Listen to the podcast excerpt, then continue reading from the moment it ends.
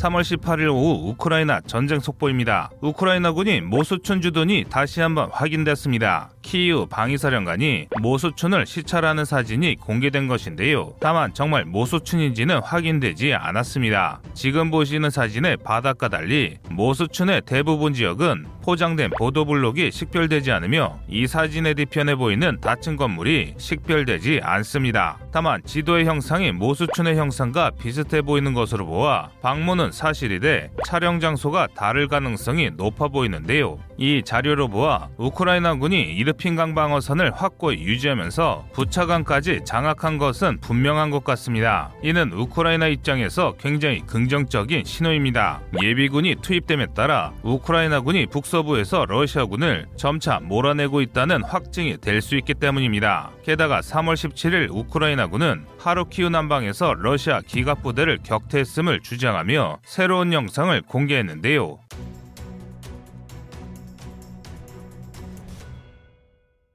영상에서 보이는 러시아군의 피해만 하더라도 상당합니다. 이로써 러시아군의 폴타바, 크레멘추크, 드네프로, 페트로스크 같은 동부 중심지로 진격하는 것은 완전히 차단됐습니다. 하지만 그것과 별개로 동부 전 지역에서 대규모 전투가 벌어지고 있음을 방증하기도 하는데요. 이는 러시아의 대규모 부대가 동부에서 활동 중이라는 의미이기 때문입니다. 하지만 이런 노력과 반대로 러시아는 별다른 성과를 얻지 못하고 있습니다. 현재 우크라이나군이 수미축선에서 진격해온 러시아군을 프릴레프 일대에서 격퇴했다는 영상이 나오는 등 러시아가 전선에 충격을 주기 위해 무리하게 진격시킨 기갑제대들이 동부 각지에서 각계격파당하고 있는 상황입니다. 하지만 그렇다고 러시아가 무기력하게 밀리고만 있는 것은 아닙니다. 동부교통요지 이지움에 대한 러시아군의 공세가 성공해 이지움이 곧 함락될지도 모른다는 정보가 쏟아져 나오고 있는데요. 따라서 북부에서는 우크라이나군이 우세하고 동부에서는 대등한 전황이 펼쳐지고 있다고 볼 수 있습니다. 그런데 이런 전황을 보고 일각에서는 러시아군이 구식무기를 사용하기 때문이며 러시아군이 구식무기를 사용하는 것은 적을 소모시키면서 장비를 대대적으로 교체하기 위해서라는 억지스러운 주장을 하는 이들이 있습니다. 그런데 이건 말도 안 되는 이야기입니다. 그 증거로 동과 비교할 수 없는 러시아군의 숙련병과 지휘관들이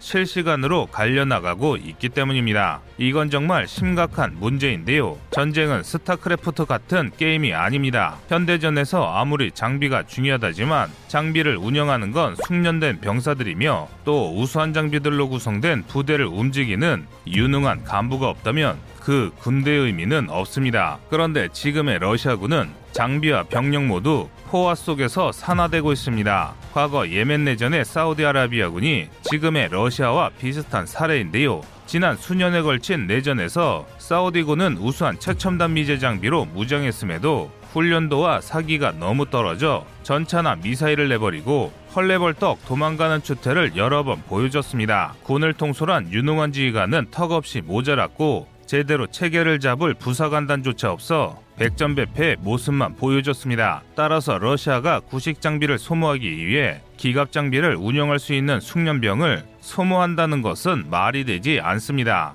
러시아군이 녹아내릴 때마다 러시아의 미래를 책임질 장병들과 러시아군의 근간이 될 간부들이 목숨을 잃는다는 것은 지금 러시아가 처한 상황이 매우 안 좋다는 뜻입니다. 한마디로 지금 러시아는 재래식 전력으로 우크라이나를 압박할 전력이 없다는 것입니다. 그리고 바로 이 때문에 푸틴이 생화학무기를 사용할 가능성이 지속적으로 늘고 있는데요. 지난 2월 중순 러시아 침공을 예견했던 미국의 블링컨 외무장관이 여러 매체를 통해 러시아의 생화학무기 사용을 경고하는 이유도 바로 이 때문입니다. 하지만 생화학무기를 사용한들 러시아가 전쟁에서 승리할 일은 없습니다. WMD를 사용하는 순간 높은 확률로 폴란드군이 개입할 것이 뻔하기 때문인데요. 이렇게 되면 자동으로 나토가 참전하게 됩니다. 전역 속보를 통해 더 상세한 정보 전해드리겠습니다. 이상 거리투브였습니다.